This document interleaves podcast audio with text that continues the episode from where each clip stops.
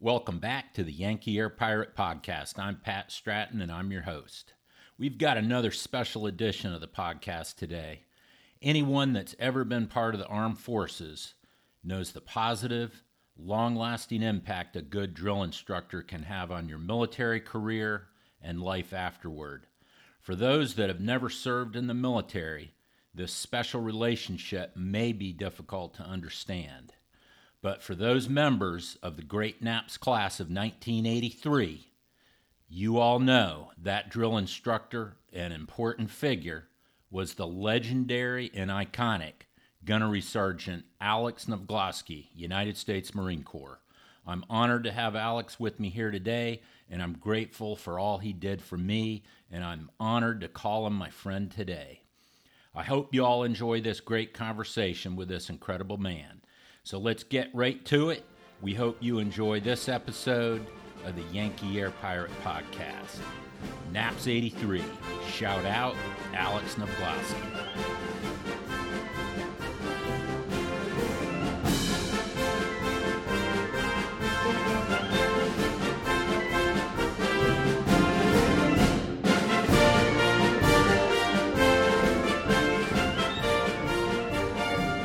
Alex, it's awesome uh, to see you today, and, and I'm really glad you agreed to do the podcast with me. You're somebody that means so much to me. You've been so important in my life, and you've been so important in so many people's lives. I, I think people will really treasure the opportunity to, to uh, hear from you.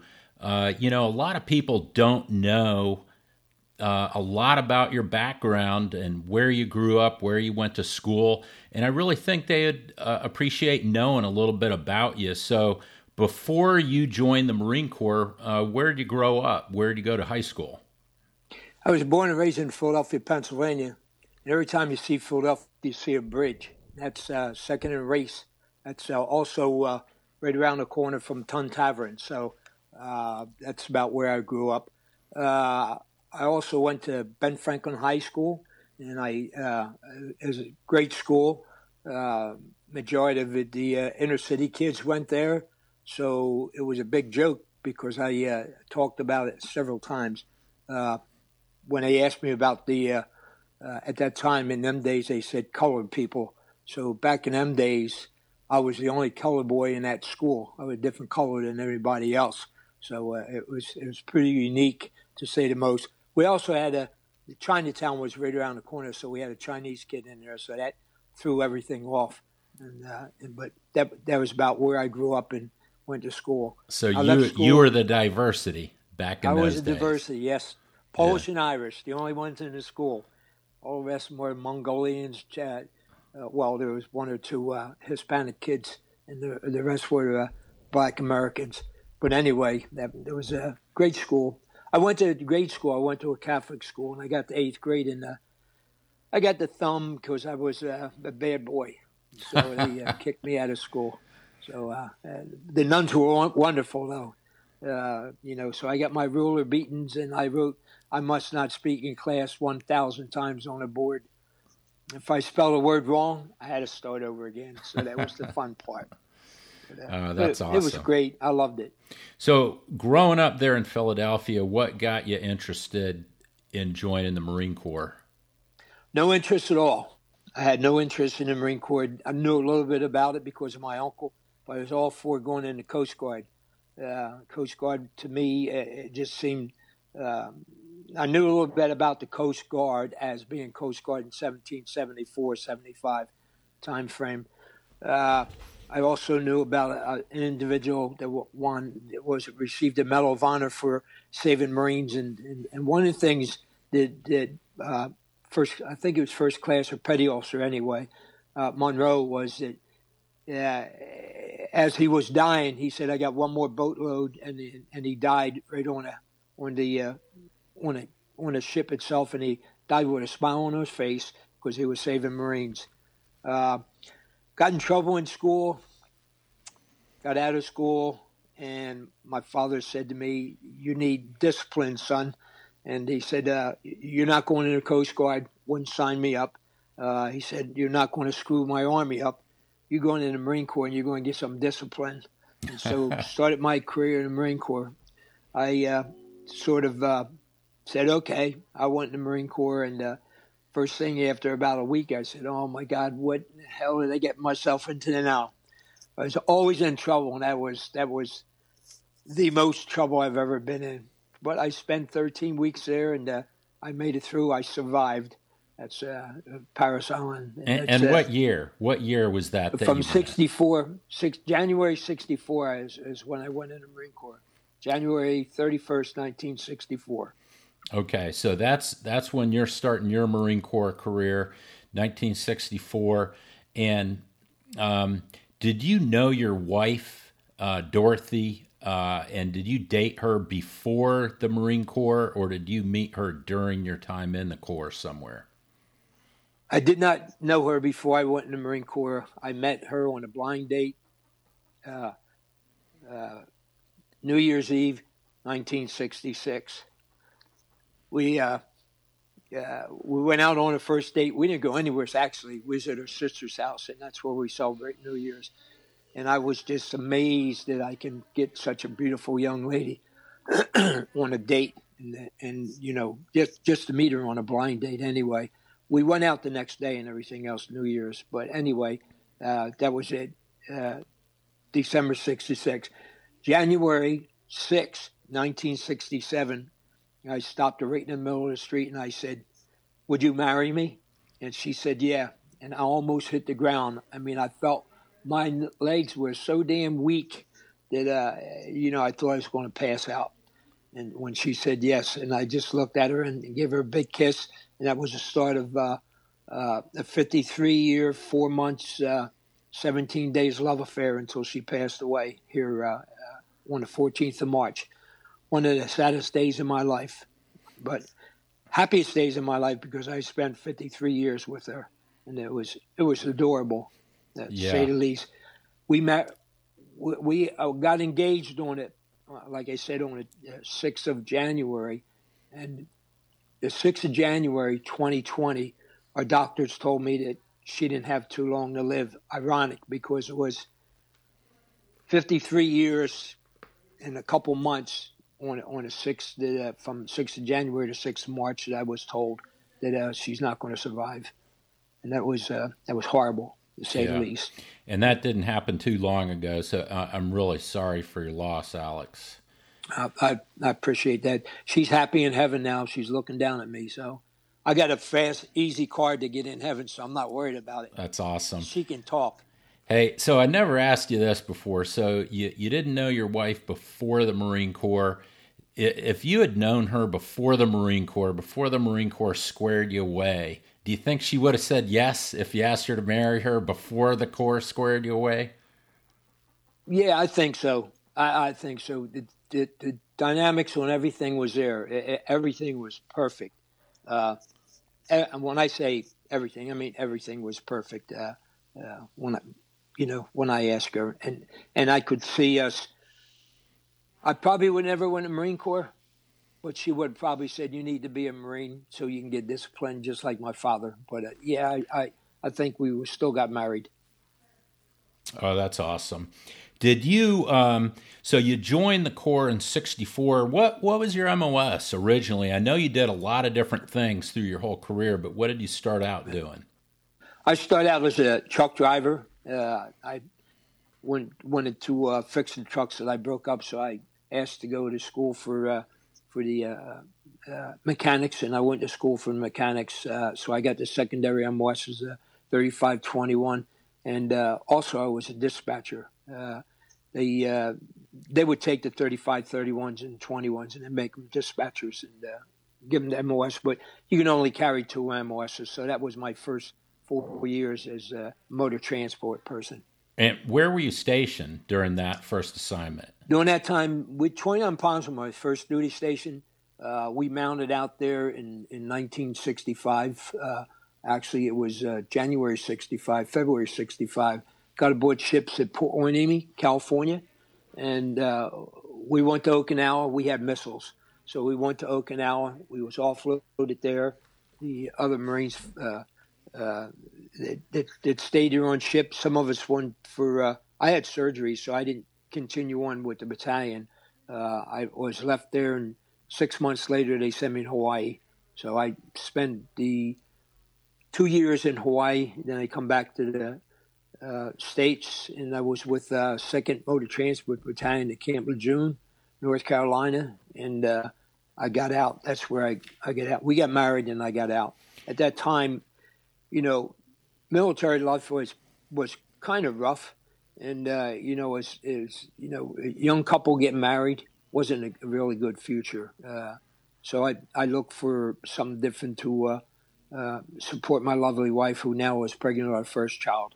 Yeah, you didn't. You were telling me before, uh, back in 1968, when you got out of the Corps, um, where you're a sergeant by that point, right? No, no, I was corporal. corporal. Corporal. And how much money were you making a month back Oh, then? gee, corporals were making like I think 140 dollars, maybe 150 dollars a month, wow. and uh, that that's a month. And I I uh, I got a job in the city of Philadelphia driving for the transportation. I was making 125 a week, so you can see a big difference there. Okay. But so you got out of the Marine Corps in 68, but you didn't leave altogether. You didn't you No. stay in No, the I- reserves? Yes, I did. I went right to the reserves down in Philadelphia Navy Yard. I was down there for about, uh, I guess, about maybe eight months, and I wanted, I wanted something different. I wanted a different MOS, and I went up to the, uh, uh, found out that I can get, I can switch over to the artillery unit in, uh, uh, in the up in Northeast Philadelphia. So I went to the artillery unit, and uh, retrained as an 0811, and uh, very good, good, good, uh, uh, good job. I love being artillery. It was a lot of fun. And and what were you doing as a civilian? What when you weren't doing your your Marine Corps thing on the weekend? What what were you doing for a living full time? I, w- I was driving a bus. I drove a bus, a, uh, and another one called a trackless trolley. Uh, I had I had one week of breaking in on uh, subways, the elevated trains, in the, the ride around in Philadelphia. I was trying to get up there and transfer up there. Uh, something happened, and I, uh, uh, you know, was relieved from my duties and my job, and I went into trucking, and I was uh, driving uh, trucking for the uh, for a local uh, distributor in Philadelphia. I increased my pay from three thirty five an hour to three fifty five an hour, so I, it wasn't a loss of any kind of money or anything. Uh, and then uh, that was it. I drove trucks and worked on the uh, uh, what we call the platform to load the trucks and, and get them out uh, into the uh, into the city, you know, for distributing in the city of Philadelphia. Stayed with them for about, I guess, about five years, and made the rank of sergeant in the reserves. And at that time, I asked to come back on active duty. I was given a chance, and I didn't. I, I did want the MOSs. I just kept putting MOSs in until I got what I want. Uh, what I wanted to be is I wanted to be a grunt. I wanted to be a 03, 11, 03, 31, 03, 41, machine gunner, mortarman, infantryman, anything in the infantry I wanted. And I uh, got my job of choice, which was 0331 machine gunner. And uh, that's uh, when I come back in. I went right back down to Camp Lejeune, North Carolina, and I wound up in the same unit that I got discharged from six years earlier, right back to Motor T. Oh, that's excellent. Yeah, I went and I talked. Uh, one one day, I talked to my company commander, uh, Captain Conway. Never forget the guy was great. Uh, told him that what I wanted, and he said, "Well, yeah, okay, Sergeant, you're kind of crazy, but we'll we'll see what we can do." We were doing inspection before we went on our deployment, and the colonel come down there, and the colonel said to me, "says I I asked the colonel about it. He said, "Well, yeah, we can fix that up." He took my name and it come down that I was to be transferred from uh, Second Battalion Motor Transport Battalion to First Battalion Six Marines. I went in First Battalion Six Marines as a machine gunner, and uh, that's where I learned my trade uh, in, in First Battalion Six Marines. And what year did all this happen? What year now did you decide to go back in the Marine Corps? That was 1974. 74. Okay. Oh. And what were the what were the big uh, things pushing you to make that decision? Why? Because uh, they still weren't making a lot of money back in those days. Yeah, exactly. Uh, you know, I can give you some good stories on that because 1974, I think uh, uh, the biggest, the wage was like twelve thousand dollars, and I made eleven thousand five hundred dollars that year. I went back in the Marine Corps, and that that next year, the next year, all I made was five thousand dollars. So I took a seven, six, seven thousand dollar loss. The uh, the the money wasn't an issue. The uh, what really was, I, I missed the comradeship with your your fellow Marines. Uh, had had a great bunch of Marines that I, I served with over the years, uh, over them them four years, and also in the reserves. But you know, uh, longevity. You have uh, uh, good health care.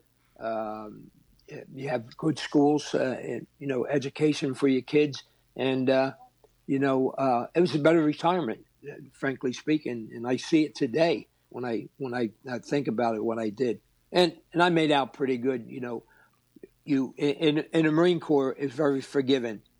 You work and you're good at your mission and your job and you can complete that mission, you'll get promoted and you go up in the ranks pretty fast. And I was fortunate.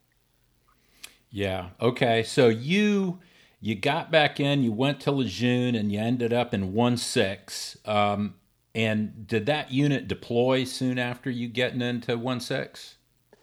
Yes, sir. We we deployed uh, I deployed with them once before I was transferred to. Uh, at that time, it was called uh, um, FTS uh, Field Skill Training Unit. So I went into training, but I deployed to. Uh, uh, it was called the Mediterranean, or I'm sorry, not the Med Float, the Caribbean Float. So you, went down all in the Caribbean. Three months, you come back and you went back down.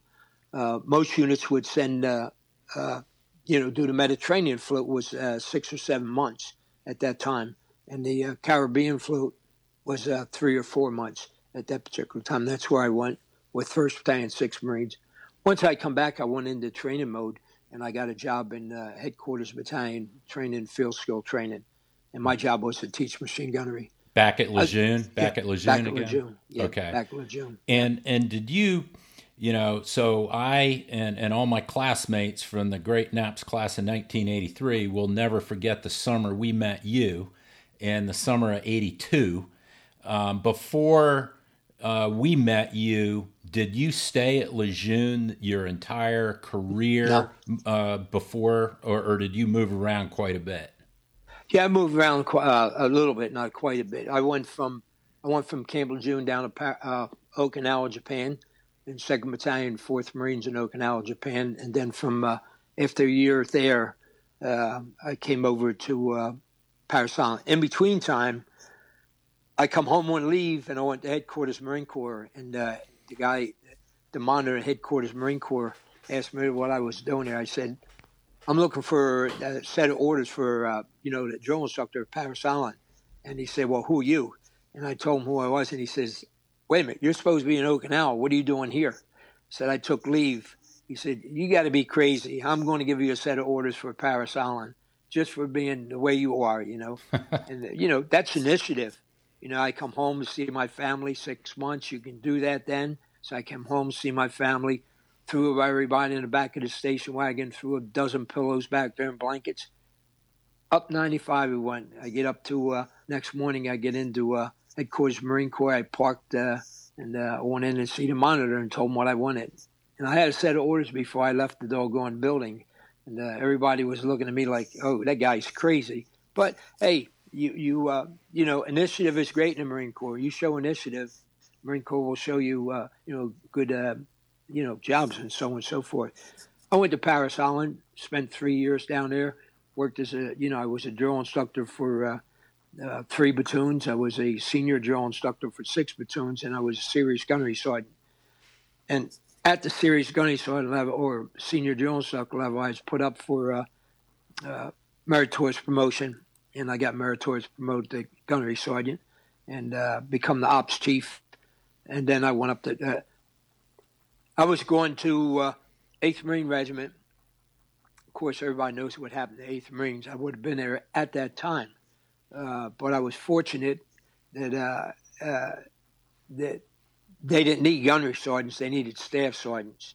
And the other thing was, I was trying to get into the intel field, so I wanted to be analyst. So uh, I applied for that and had set of orders for Fort Huachuca, uh, Arizona, and all that was canceled. And uh, hot, you know, the Marine Corps is wisdom's, you know, wisdom. Here's what we got: we got a hot fill. I mean, how many times have you heard hot fill? Every time they want somebody, you know, that they can't get somebody to go somewhere, that's a hot fill. So I got the hot fill, and it was good because I had surgery on my back. And I wasn't, you know, I, I, I don't think I could handle the rigors of infantry, run around as a gunny uh, with, uh, uh, you know, a bad back. So I got the surgery, and I went up to Naval Academy Prep School, uh, Newport, Rhode Island. Probably the best move I made was it was the second best job I had in the Marine Corps outside of just being a Marine. Yeah, so so I was going to ask you a couple things related to that. So first of all, so when you got those orders to NAPS, that was toward the end of night. Was it eight, 1981 somewhere in there? We all uh, met you in 1982, but we were actually your second class, correct? Yeah. No, November 1981. Okay. when I got the NAPS. Yeah. I got you. That, yeah. And and you said NAPS was one of your favorite jobs. What it over your entire span, your entire career in the Marine Corps, if you had to choose one favorite job, what what would that one be? It would be NAPS. They were kind of prep school. There was there was probably several good reasons. You know, at, at Parris Island, I'm training recruits, enlisted recruits, and the Marine Corps turns over about 75% every four years. So with Parris Island, every year there's 75% or 43,000 that come into the fleet and 43,000 get out or 40,000 get out. So it's a turnover, uh, a 75% turnover. With the Naval Academy Prep School, you're going to be around five, six years. At the most, you might do eight years.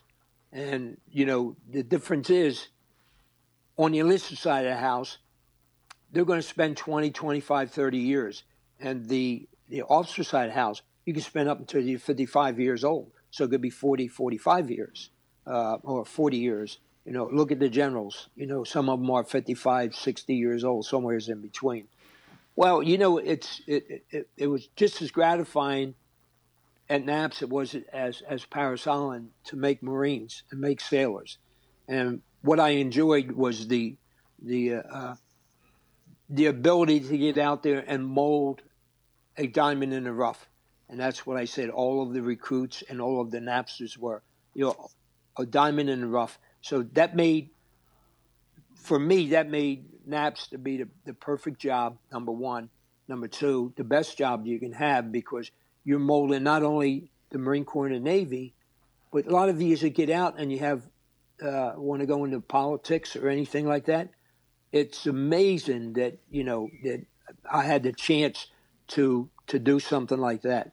So yeah, it was gratifying to me that I would see a senator or a congressman walking around and I can say, I was the one to help him get him in that or her in that place.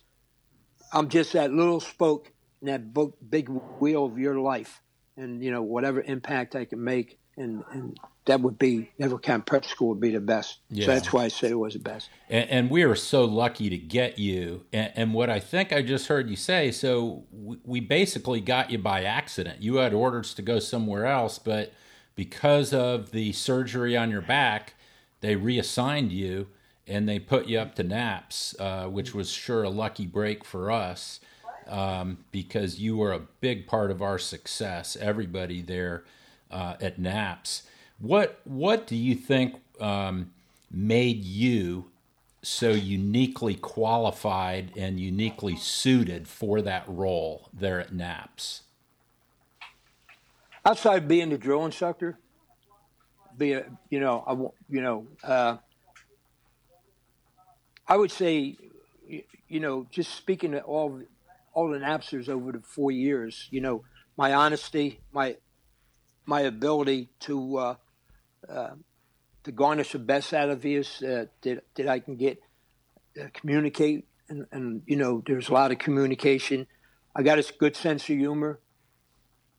When when I give you the 30 days, and I'm whipping you in shape in 30 days, you're going to need somebody to talk to. You're going to need somebody to depend on. You're going to need somebody, you know, that has a lot of confidence and knows what they're talking about, knows what they're doing. And, you know, a lot of the Napsters, just like a recruit, is away from family the first time. So you have to mentor them, you have to father them, uh, you have to, when you need to, put a foot in the ass to get them moving from point A to point B. You did and, a little bit know, of that, didn't you? Yes, and it, it, it, it, comes with the territory. So you know, you uh, I'm committed. I have a positive attitude, and I'm very creative. So you know, there's some of the uh, ethos I carried with me, and uh, I have a great ability to uh, inspire people, uh, and, and, like I always say, to get them moving from point A to point uh, point B, and that's about that's about it. What I feel. Yeah, and I agree with you on that. And it's it's really interesting to look at this that all these years later, uh, 35, 30, uh, I guess coming up on 37 years ago, uh, we were at NAPS. And back in the day, we had a lot of really iconic figures there at the Naval Academy Prep School, including then Major Mattis, then uh, later General Mattis, and Secretary uh, Mattis, Secretary of Defense. Um, but still, even with all those kind of people there, uh, you, when I talk to my classmates, uh, you are one of the most memorable uh, people from our time there. Why, why do you think that is? Why do you think so many people still feel that connection with you and have that desire to stay in touch with you? I like to think a lot about honesty. I was completely honest with everybody. So, you know, you can go with honesty. I can also go with uh, um, uh, just being a, you know, being there for everybody, talking to everybody, giving them, uh, you know, like I said, that short little kick in the butt that, that, you know, get them moving from point A, you know, point A to point B. The respect that you had for me, and the respect is earned. It's not given, you know. So a lot, you know, not a lot of these, all of these respected me and respected what I did, which respected what I was doing in my career and and how I was trying to help you in into your your career, trying to make big difference for you. You know, you're you're learning. You know, if if if if you can see yourself now and the way you was and and what it, you wanted to do in the world, then you needed somebody to help you out and get you that from point A to point B. I keep saying it because everybody needs that somebody to push them and, and get them from uh, from one place to the next. Uh, not saying that you didn't have any kind of leadership because you all did. It's just you need to be refined. And if you have somebody up there that is is is authentic, then and he can help you out and he can teach you. He can be that, or she can be that mem, uh, that uh, mentor that, that would get you uh, uh, on the right road. Yeah, and yeah. believe me, some of you need a leadership. Cha- you know, it was a leadership challenge for you. That's for sure. You know. Yeah, you know, it's kind of funny how things come full circle because now you are are one of the most beloved people from that era uh, from our lives from back in 1982 and 83. But I'll tell you, back in the summer of 82, when I first met you and my classmates first met you you scared the hell out of us, man. And I, I remember the exact time I met you, the very first time. And uh, I, I, won't repeat exactly the things you said to me because we'll keep this a PG 13 uh, show today. but you scared the crap out of me. And, and, and I didn't think we'd be sitting here 37 years later talking. I really didn't. yeah. Um, but you were really hard on us you were really hard on us. Um, so, what were you trying to teach us with all that? With all you, you're gonna you're gonna lead me in combat. You're gonna lead Marines and sailors in combat.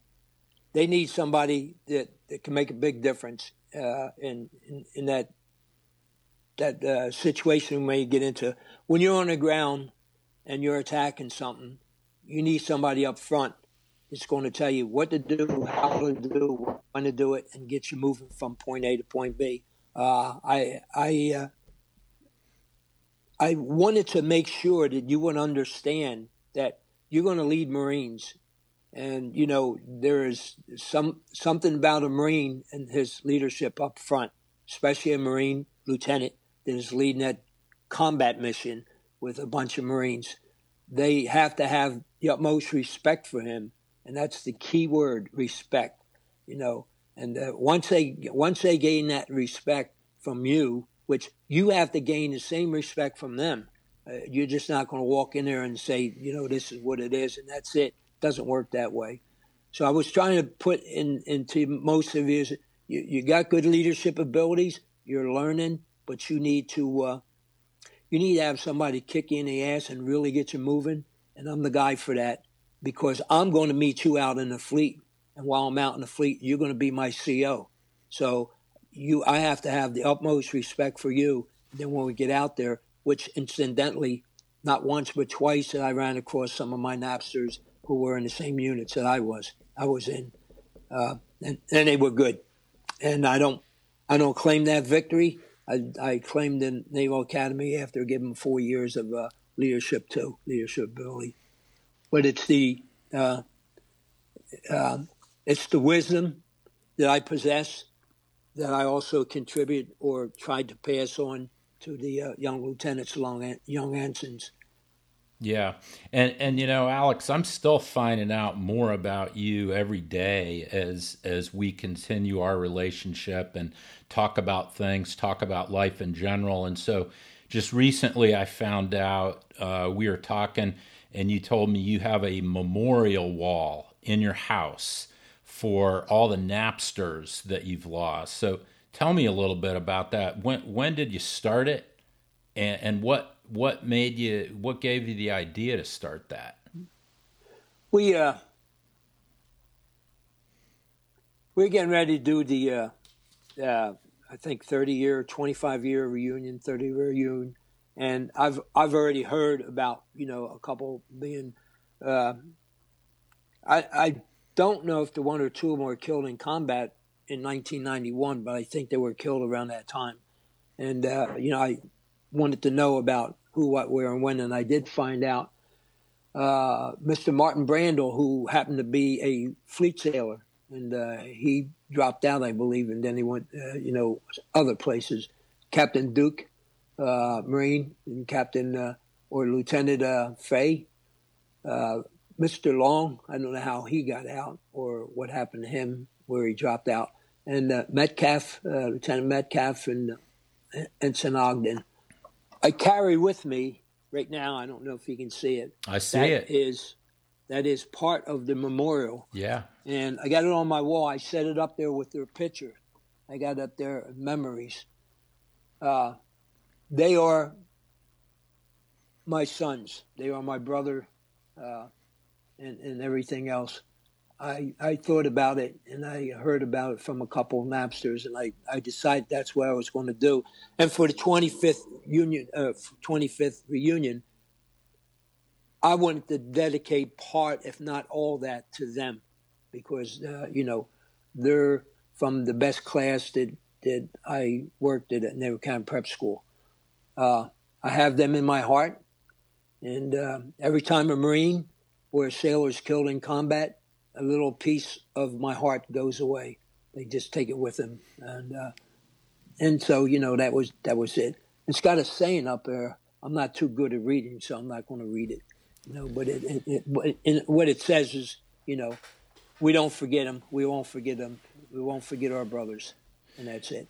Yeah, you know that that's something that's just so apparent to me, and I think to so many others, is that you care for the people that you work with so much and and it really shows it, it really shows through and yeah. and I think that's been a big part of your success um, o- over the years and you know back when when I attended NAPS with a lot of my classmates we all went on our way we went to the Naval Academy and back we were talking about this the other day uh, back in those days it wasn't so easy to keep in touch. We all went to the Naval Academy. You went on to your next assignments.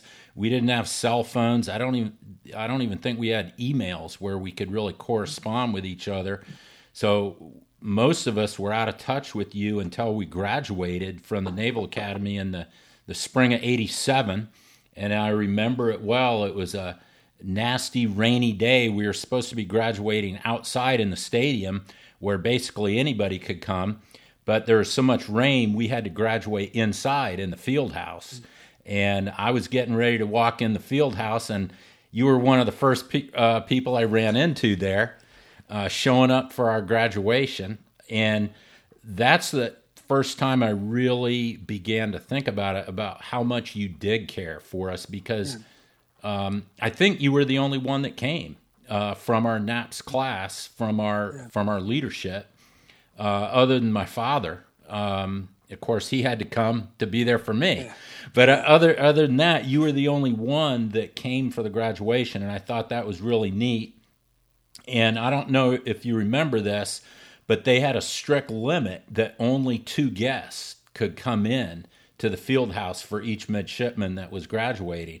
And so those two spots per person were really at a premium.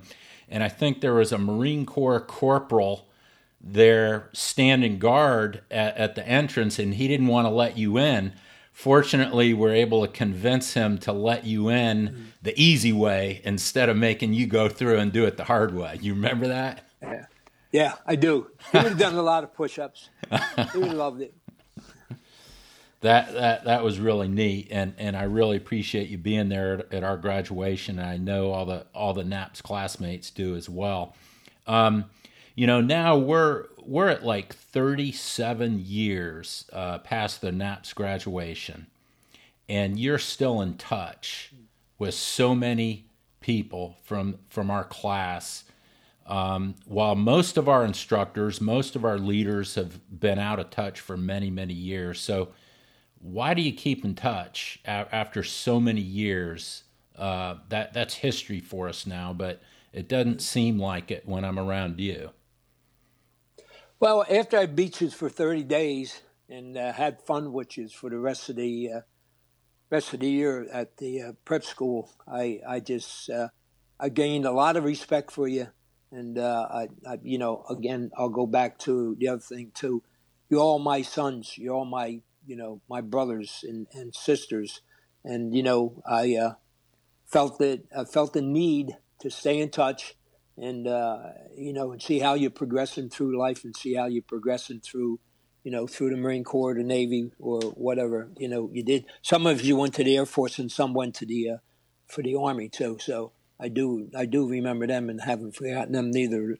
They're they're all the same. It's respect that I gained uh, from you, and it's a respect that I'm giving back to you. So your graduation to me was just like when I was a drill instructor and all my Marines graduated, and, and uh, you know, to see what I produced there, I wanted to see what I produced at the Naval Academy, the officers that I that I uh, produced, and it was and it was heartwarming to, to see all years, uh, you know, walk that stage and you know get their commission, get your slip, and and get out of there. It, it's uh, and if somebody don't do that, I you know I, I I, maybe maybe to for themselves. I don't know, uh, but I'm uh, I'm proud of what I do and what I did, and I want to see all of you graduate. And I know a lot. I know all of you want to see me there too because I did uh, get a couple uh, invitations to come. You know, come on up and you know, yeah. so on and so forth. And, uh, and, and that would have been. And it, there's no way I would have not been in there. That's for sure yeah. hook or crook or steel, I would have got indoors. Well, I was so happy to see you there that day. Yeah. It, it, made my day. Uh, I thank you for being there. Um, let me ask you a couple of philosophical questions. Um, so, what what's your philosophy on leadership? If I asked oh. you, leadership philosophy. Uh, I don't know. It's it's it's you know to me, it's a hard question uh, because I, I just look at myself. I expect everybody to be a good leader. Uh, my philosophy is, is do to them what you want to do to me. You know, just like our leadership traits in the Marine Corps. Uh, you're, uh, I wanted to teach you, and I wanted to produce myself being a good leader to have you be the same way as me, and to take care of your troops, to take care of you know everybody that, that you associate with, and if if you don't do that, there's you know you, you lose your your um, core leadership values. Know, so you have to have the values and, and, and ethos in order to produce a good philosophy of leadership. And if you're really that good, then you know your units and everything else is going to be just as well, just as good. And I would like to be at that position to teach people, you know, leadership. Yeah. Okay. Well, you were a perfect person to do it. Again, I, I just feel we're so lucky to have you there.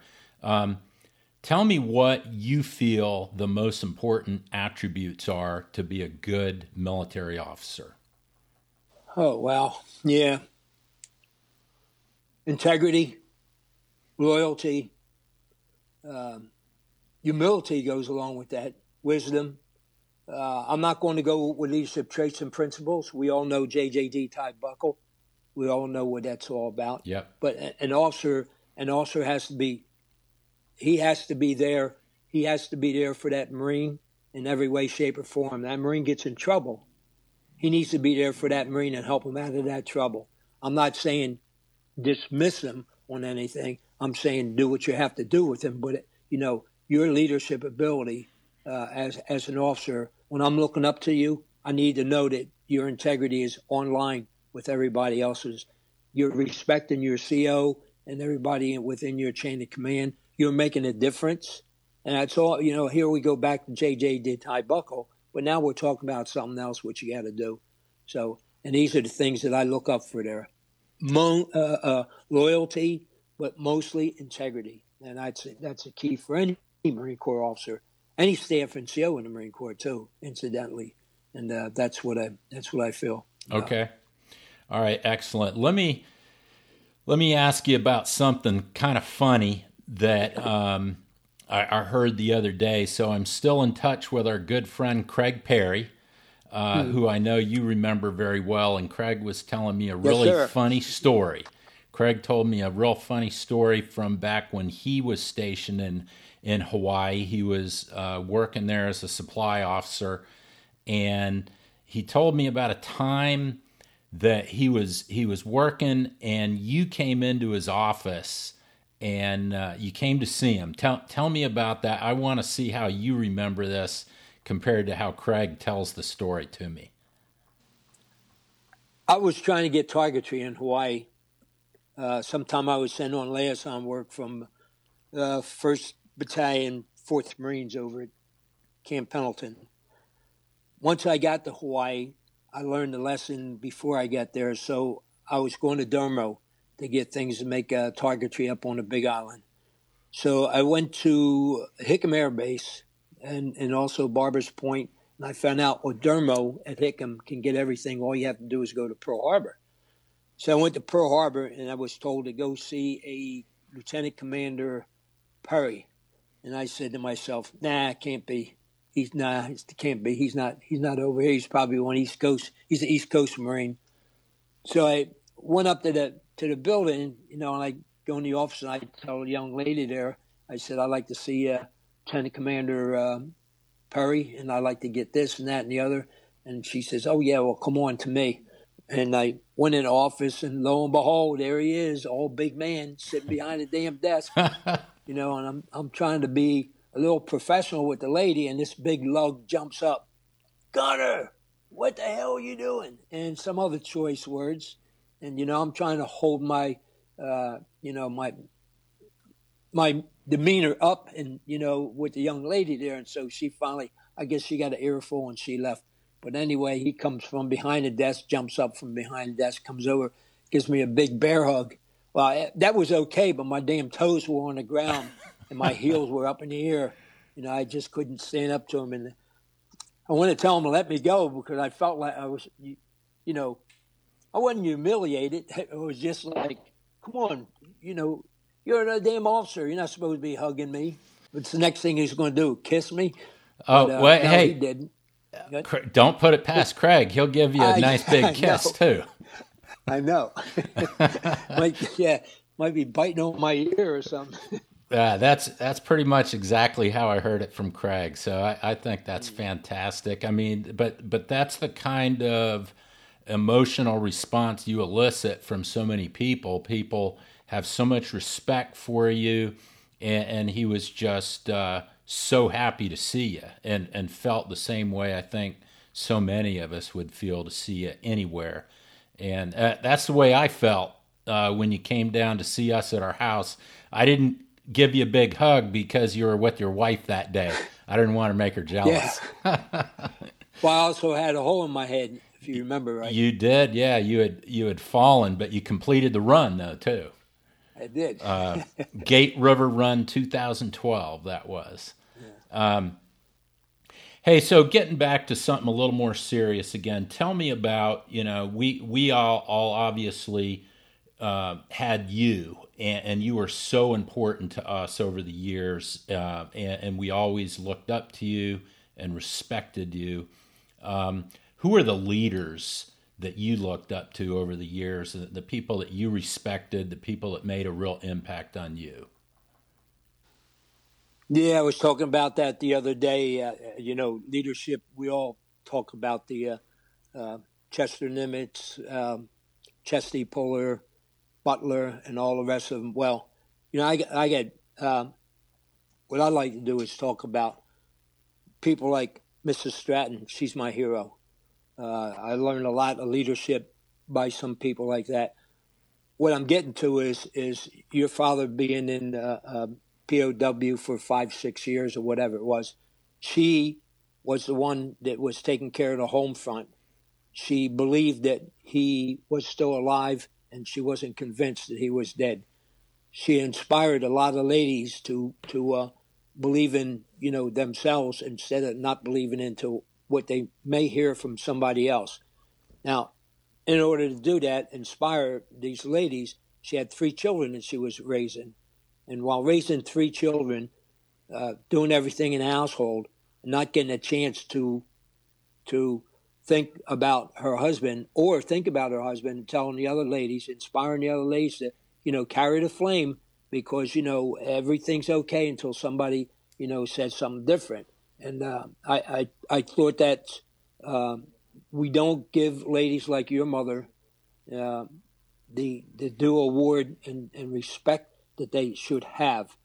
I also look at the same thing with my wife Dorothy, you know, of, of 53 years coming back in the Marine Corps taking care of taking care of three children, raising three children while I'm going for a year on a deployment for a year because at then we used to go for a year, not six months.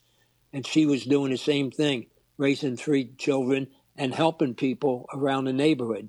She also didn't have a driver's license, couldn't drive, so she had to walk over to the commissary and get bag by bag each time to come home and take care of the kids. While the kids were in school, tagging along was my youngest son Ed, you know, and she did the same thing. So the the women like that, they inspire other women, and they're the heroes, the true heroes that you don't hear about. Now they're not in combat. We have a lot of ladies that are in combat, and they are true heroes. Uh, I was just at a, at a, a two star general's retirement just last week, and he tells that you know when he was a, a colonel, he had to send a truckload of women out to frisk the women uh, in in Iraq, and uh, on the way out, the truck got blew up, and seven or eight of the young ladies got killed. They're heroes just as well as anybody else. The women in home front who are, you know, my wife and, and, and your mother was, you know, is the wing or the wind under our sails that keep us afloat. They're also the ones that burn that midnight oil and to let your husbands know they're there. They're also the ones that are getting time out and then crying. Nobody gives them the respect that they deserve. You can always say at retirement, you did a good job. Here's a piece of paper. You're a good lady. No, it, it should go further than that. And uh, they're my heroes, and they, they taught me a lot. My wife taught me a lot. She even did my MCI courses for me. and, and stuff like that. So you know, oh, I, that's I, fantastic. You know, I I have a degree on the wall behind me that says Alexander D. That's my wife's middle initial. That's her diploma, not mine. She worked for it. She worked. She worked to beat me in shape, and and uh, you know I I was successful over the years, and I'm sure that uh, the captain will say he's successful because of his wife, and you're successful because of your mother. Yeah, there's no doubt about it. And my dad gives the same kind of credit um, that you were just talking about yeah. uh, to my mom and to all the wives. It, it's so important. I think it's really neat that you recognize that. And I'm going to make sure I tell my mom that. I'm going to pass that story on to her. Um, you know, so it's so important, and we were talking about this earlier. That getting started out in the military, it having a good mentor is so important to your success. Did you have somebody? You know, we had you. We had our we had our gunny ski. Did you have a gunny ski when when you were new to the Marine Corps? Somebody that molded your leadership style and, and that you remembered throughout your whole career. Yes, I did. Gunny Sergeant uh, William A. Rogers was a, uh, uh, a Point Marine, a black Marine uh, at Montford Point. And uh, uh, when I got over to Hawaii and I get the motor transport over to Hawaii, we sat down. There's a couple times I got in trouble, and he sat me down. And he said, "Hey, knucklehead," and you know, banged on my head. And said, "Hey, knucklehead, you got to learn how to how to uh, hold your temper and, and a couple other things that, uh, that, that bothered me my younger younger days. Well, you know, he said he put a foot in my butt, literally, and uh, you know, he's a big guy, six foot three, six foot four, great guy. Um, uh, he he just showed me the leadership that I needed that I didn't have before, and he explained to me a lot about leadership. And uh, like I said, pulled me off to the side a couple times and talked to me I really respected him because he, he, he went out of way to help me to ensure that I understood certain things and that I can, you know, I can be a good Marine and, and everything else. He gave me all the accolades, uh, but, you know, it was the leadership ability, how he produced it to me that uh, stuck with me over the years. You know, uh, he made Master Sergeant. I got out of the Marine Corps. Uh, the next time I see him, he was a Master Gunnery Sergeant at uh, 10th Marines. He was the master uh, master gunny sergeant motor transport chief that run everything on motor transport. And he flipped me a nickel.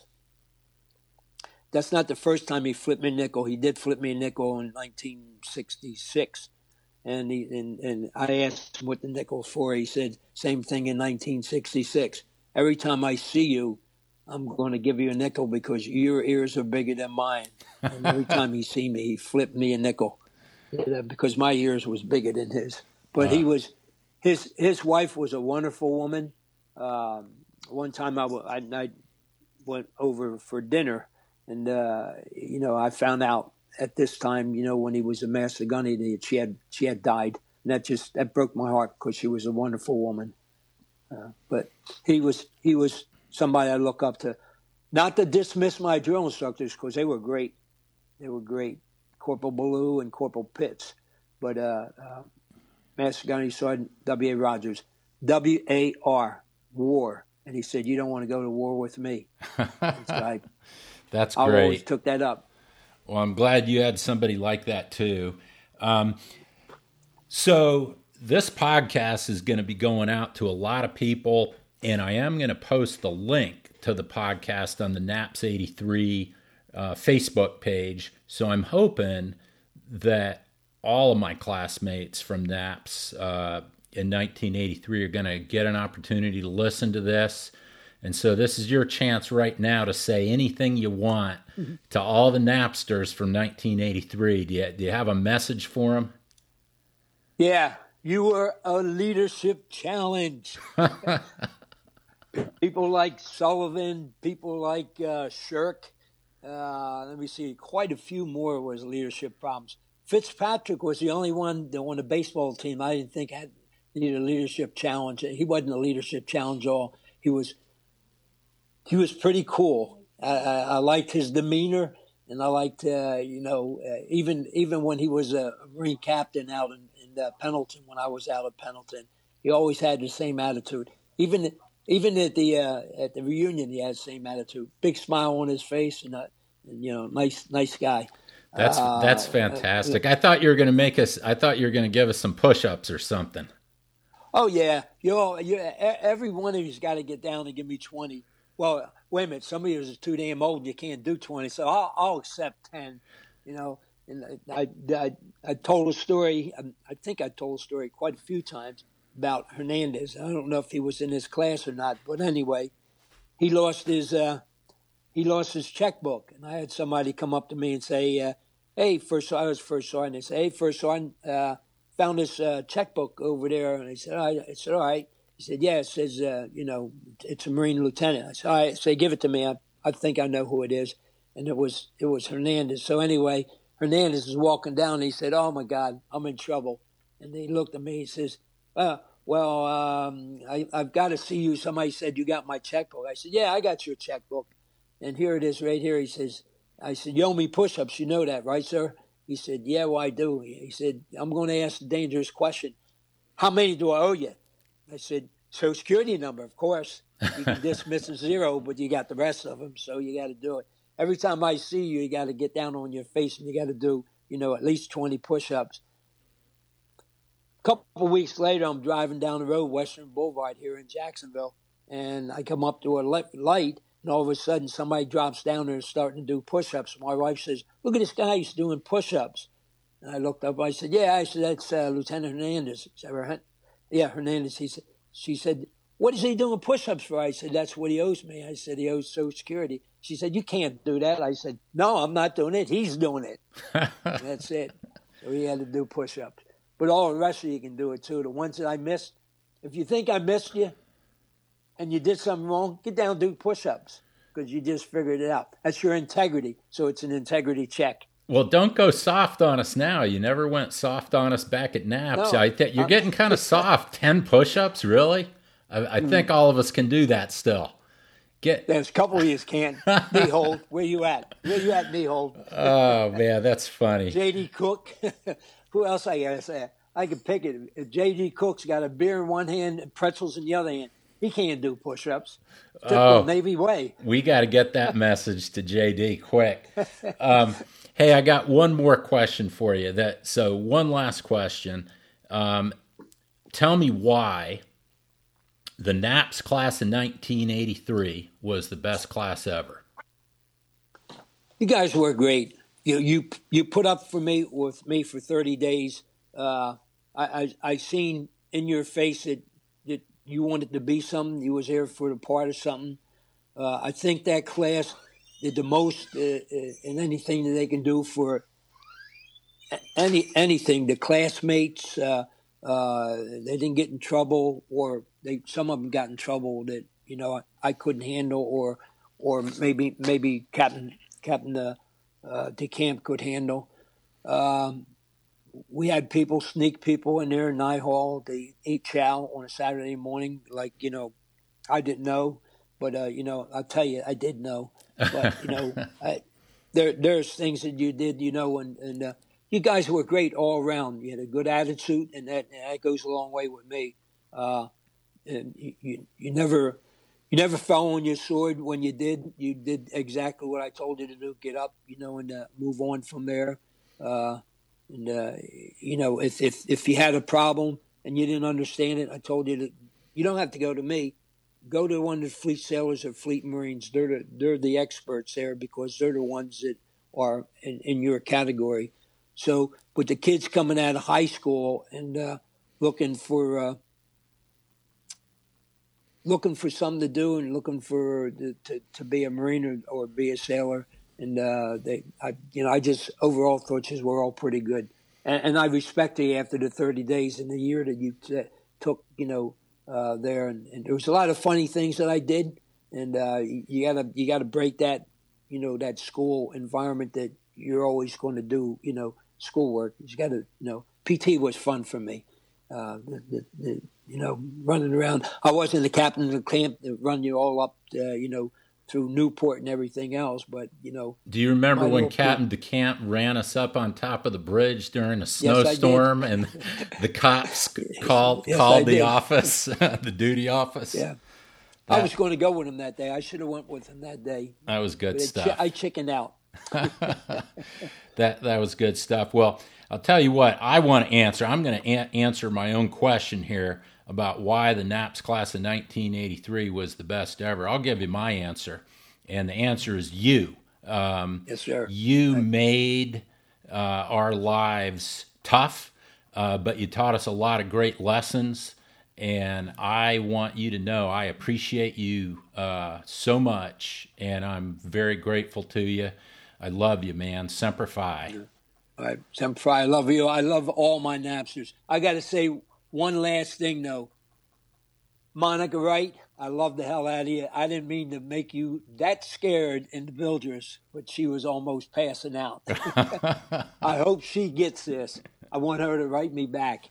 Monica and Libby and uh, Libby Ball and uh, Joyce Robinson Sanders, too. All three of you. Uh, Carissa Mann and uh, I, I forget the other young lady's name.